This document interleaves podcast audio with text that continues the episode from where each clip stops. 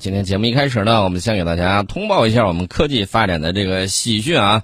最近，中国科技部高技术研究发展中心发布了二零二零年度中国科学十大进展。哎，我们熟悉的嫦娥五号，包括古基因组都入选了。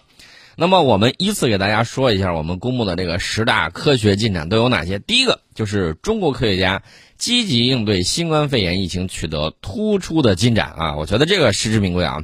第二个就是我们的嫦娥五号首次实现月面自动采样返回，这个大家非常兴奋的啊，我也很兴奋。另外，我告诉大家，呃，现在在国家博物馆已经展出了啊，从月球上弄回来的一个月壤，大家在北京呢可以有兴趣可以去看一看啊，这个需要提前预约。呃，第三个呢就是奋斗号啊，奋斗者号创造了中国载人深潜的新纪录啊，奋斗者号是直接潜到了一万。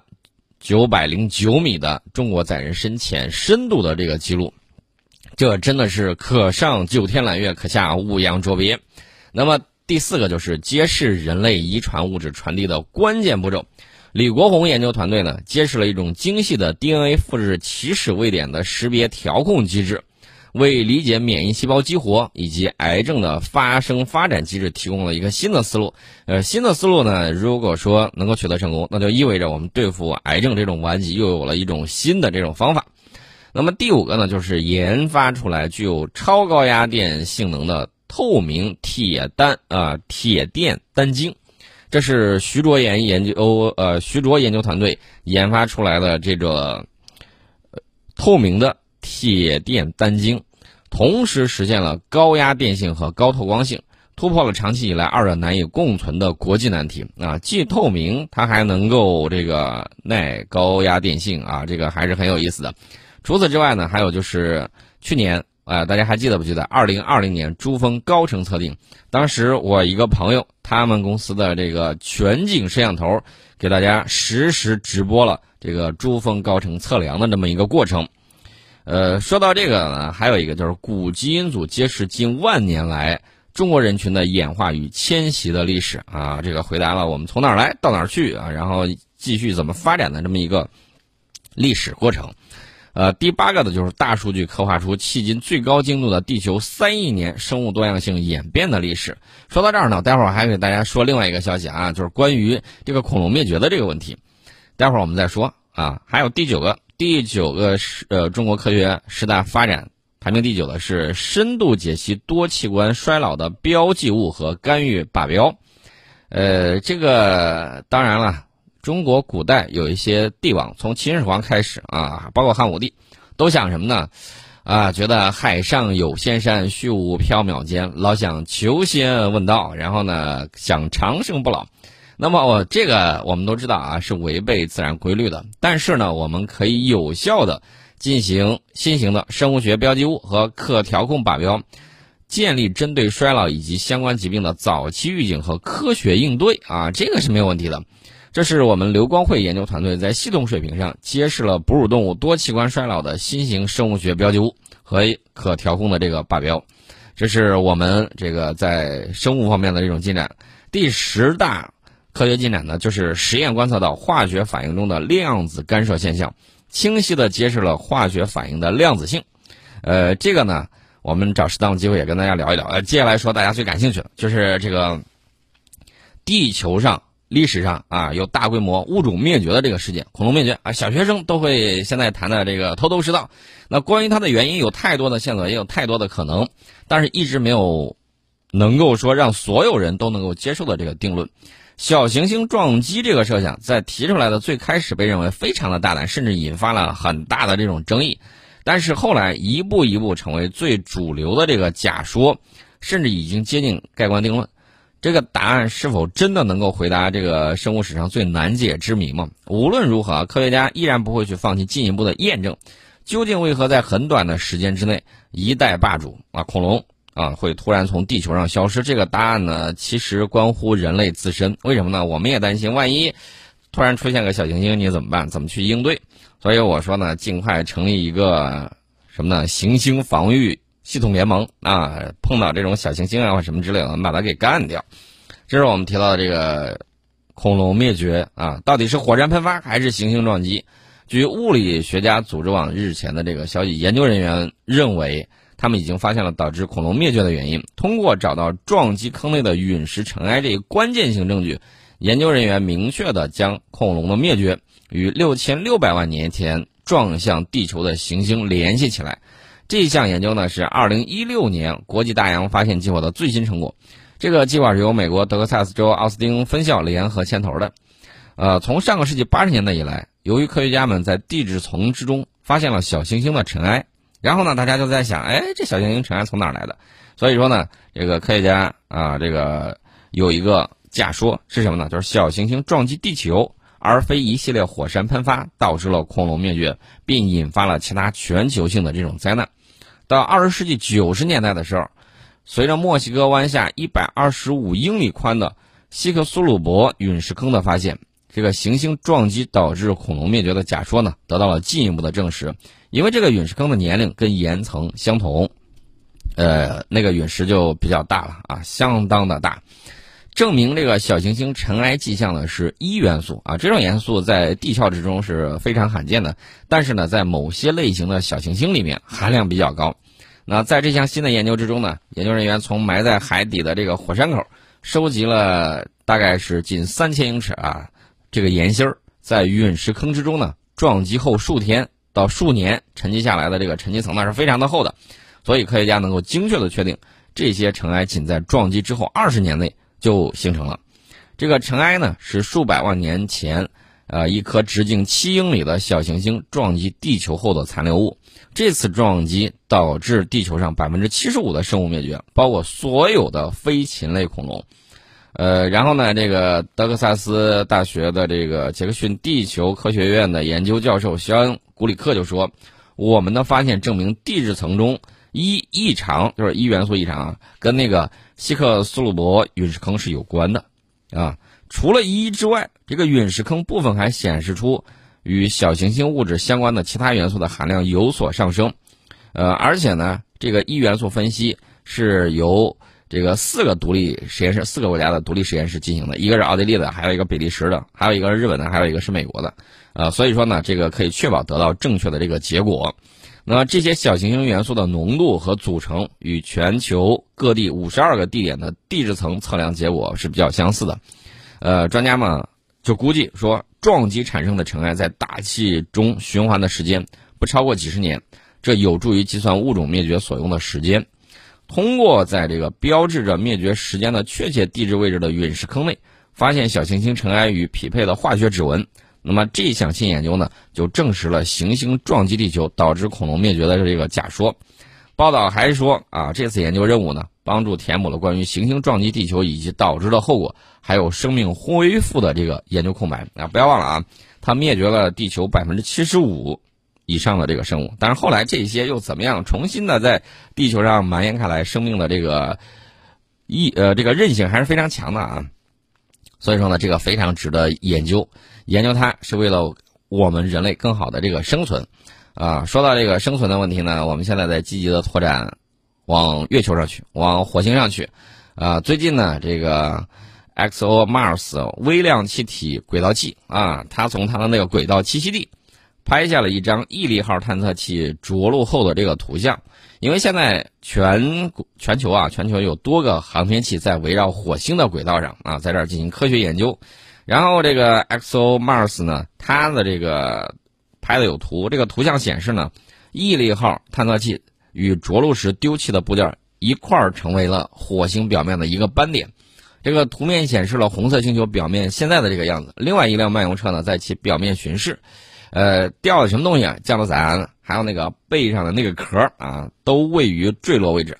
中间是那个毅力号漫游车本身，最右边你看那个图啊，网上也可以找到，是圆形的这个防热罩。呃，这个 x o Mars 呢是二月二十三号拍摄了这幅图像啊，这是欧空局和俄罗斯的这个联合任务。呃，欧空局二月二十五号发布了这个张照片，显示被丢弃的这个组件啊，将来的时候你如果到火星上去啊，还是能够看到他们的。呃，希望尽快的啊，咱就不说月亮了，有点遥远。呃，我记得埃隆·马斯克是不是说了一个事儿啊？说什么事儿呢？说他打算把一个亿万富翁发射到月球上，让他去观光旅游。我记得还是一个日本的这个富豪啊，买了第一张船票。但是我给你提个醒，这个事儿呢，还是安全第一啊，还是安全第一。呃，我们说这个埃隆·马斯克，简单的说一下吧。最近埃隆·马斯克的这个 SpaceX 公司正忙着打嘴炮，呃，打什么嘴炮呢？大家想一想，他会打什么样的嘴炮？大家可能会说，啊，是不是跟之前的那个美国航空航天局这个扯什么呀？或者说这个航天管理部门啊什么之类的，有没有这种可能性？我说不好意思啊，这个已经是过去式了。现在他打的这个嘴炮呢，跟之前那个又不太一样了。怎么个不一样法呢？他现在在指责友商，友商谁呢？亚马逊。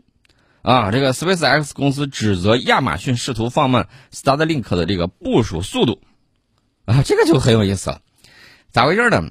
前两天呢，这个有一个国际会议，然后太空探索技术公司就这个 SpaceX 代表呢，就讨论啊，该公司对它的这个 Starlink 卫星互联网星座姿态的第三次修改。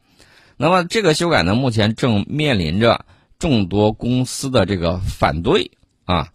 在这次修改之中，SpaceX 公司要求委员会允许它降低地球站的仰角和卫星的高度，分别以减少干扰和改善安全为由进行修改。那么这个提议呢，受到了亚马逊卫星部门还有其他一些这个非美国注册公司的审视和异议。他们认为这些变化将妨碍他们的运营能力。呃，SpaceX 公司最新讨论。对该公司对 Starlink 的这个安全改进做了更多的这个阐述，他重申了之前的这个论点。反正呢，这个 SpaceX 公司就是比较牛啊，就是要这么做。呃，然后呢，他现在还开始退役他的旧卫星，哎，才发展上去没多长时间，这个玩意儿就不行了吗？呃，反正呢，他跟这个亚马逊两边就在互相的打嘴炮。亚马逊公司反对 Starlink 的论点分为三类，该公司认为。由于视线内有更多的活动卫星，地球站仰角减小，波束轮廓变大，修改后会增加干扰。然后，SpaceX 公司马上反驳说：“我这个东西一旦投入使用，啊，会这个增加对柯伊伯星座的这个干扰。”啊，也按照 SpaceX 的说法说，亚马逊似乎已经放弃了自己新生的这个 NGSO 系统的这个工作，而同时又在努力减缓 Starlink 的这个速度。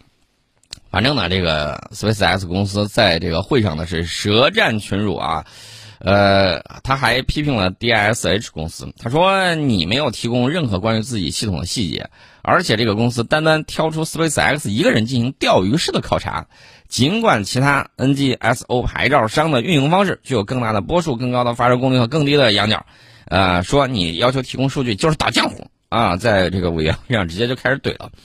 但是呢，我要告诉大家啊。如果你要连算术都不会做的话，就不要改造火星了。为啥呢？在当前忽悠界的大牛里面，我还是最欣赏埃隆·马斯克的。你看他玉树临风、赛潘安、富贵多金、神万三啊！当年上商学院的时候还学习过物理，绝对是思路广、欢乐多的代表性人物。只要他拿着金喇叭出来，啊，随便说点什么不靠谱的话，你可以看到台下的观众啊，简直是迷倒一片、羡煞一群呢。更何况他忽悠起来特别高大上啊！呃，把这个他的小轿车发射到太空上去，多了一个太空垃圾。那他忽悠起来的这个东西，你会发现啊，浑身都是破绽，也就没有了破绽。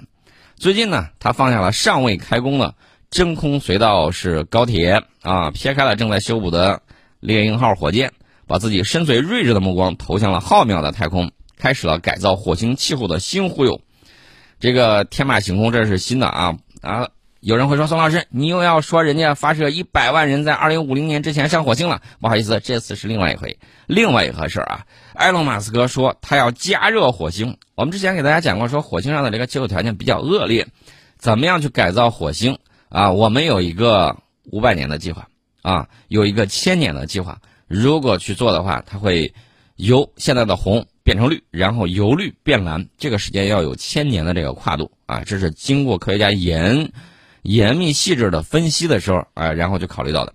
但是呢，这个埃隆·马斯克啊，这个快捷方案，也就是忽悠大法是什么呢？他说用核武器轰炸火星，核武器轰炸火星，他咋说的呢？他说每隔几秒就像火星两极发射大型的核聚变炸弹，就是氢弹，就像一个小太阳一样闪烁，持续不断的引爆，就相当于安置了小型太阳，这样呢就能达到加热行星的效果，然后呢就能气化冻结的二氧化碳，使火星大气层变厚，并且加热水，从而呢在火星制造温室效应，持续加热火星，就能造成这样的连锁效应。只要持之以恒的忽悠，啊，怎么说呢？他说应该说是加热啊，这个火星就能够达到人类适宜的这个温度，怎么样？非常简单、快捷、高大上吧？你我的钦佩之情是不是如犹如滔滔江水连绵不绝，又如黄河泛滥而一发不可收拾呢？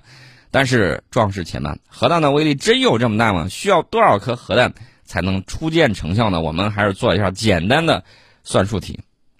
这个算术题相信大家都会做啊，这个只需要初中物理知识以及小学算术，不用超，不用小学五年级，小学四年级就足够了。一颗氢弹爆炸当量大概是一千万吨 TNT 啊，也就是说，大致于相当于一千吨 TNT 高效炸药爆发释放出来的这个能量。这个在地球上很厉害，可以轻松的毁掉一个大城市。但是这个能量真的很大吗？搁在行星改造上不够看的。埃隆·马斯克的这个方案的要点是把这个二氧化碳或者水从固态变成气态。那这颗氢弹能把多少水从冰变成水蒸气，或者把干冰变成二氧化碳气体呢？很简单，就算所有的能量都用来加热，最终也就是一千万吨左右。不管你是冰还是干冰，TNT 释放的能量呢？这个是什么样的这个情况呢？干冰升华克服的是换范德华力啊，冰变成水蒸气主要是氢键的这个断裂，但是所需要的能量呢？远远小于化学键所呃锻炼所需的，啊，这是我给大家说到的这个情况。但是大家要注意啊，你想一想，把一千万吨的这个气体放在一个行星上，它多吗？呃，多乎哉？不多也，而且很少啊，简直是太少了。我们可以看一下火星上大气有多重。火星的直径是六千八百公里，跟地球差不多，大小差不多，大气压只有地球的百分之一。那么很容易知道，它大气总质量大概是十万亿吨，也就是说，爆炸一颗核弹，最多只能够让这个火星大气增加一百万分之一的分量啊！这还没有考虑到加热效率的问题，更别说加热的气体最后还会冷却的这个问题。也就是说，你想要用这种方法啊，把火星大气压加倍，最少需要多少氢弹呢？一百万颗。苏修和美帝啊，你们要当心了啊！败家子儿来了，你们勤勤恳恳、任劳任怨，这个怎么说呢？造核弹造了几十年，也没有攒够一万颗氢弹吧？集两个超级大国当年啊，两个大超级大国联合之力都造不了一万枚氢弹。你要把火星大气加热，至少需要一百万颗氢弹。埃隆·马斯克拿到火星上去，每秒钟引爆一颗，三个小时就用完了，啊！就算是一百万颗氢弹，也只能用十二天。然后大家就擦亮眼睛，仔细这么一看，老母鸡变鸭啊，不对，沙漠变绿洲，我们就有了天上人间，可能不可能啊？古人说的好，只要敢忽悠啊，无论什么人间奇迹都是能够忽悠出来的。也许你会问另外一个问题：这一百万颗核弹怎么运到火星上去呢？这个你就要看埃隆·马斯克他的那个火箭。能否啊？他不是能够带人到火星上去吗？哎，先别这个带人到火星上去了，先改造一下火星大气。那大家算一下，一百万颗核弹，这需要多少枚火箭才能够够用？呃，迄今为止，人类探测火星也不过才发过几十枚火箭，啊，而且是集半个世纪之力。那你想知道他怎么把它运上去吗？那你得问他自己。所以说呢，你千万别问我啊，你问问他。万一他太忙顾不上搭理你，我倒是可以友情奉献，免费提供一个方案。什么方案呢？吹，靠它啊吹，这个吹出来的这个，这个叫什么呀？呃，只要吹的牛，速度够快，然后呢，吹出高超音速也有可能，吹出这个突破第啊第一引力，呃，我觉得也是有可能的。吹破吹破这个第第二、第三宇宙速度，飞出太阳系，说不定也是有可能的。啊，这个注意啊，千万不要被人给忽悠了啊！他说的这个东西，怎么说呢？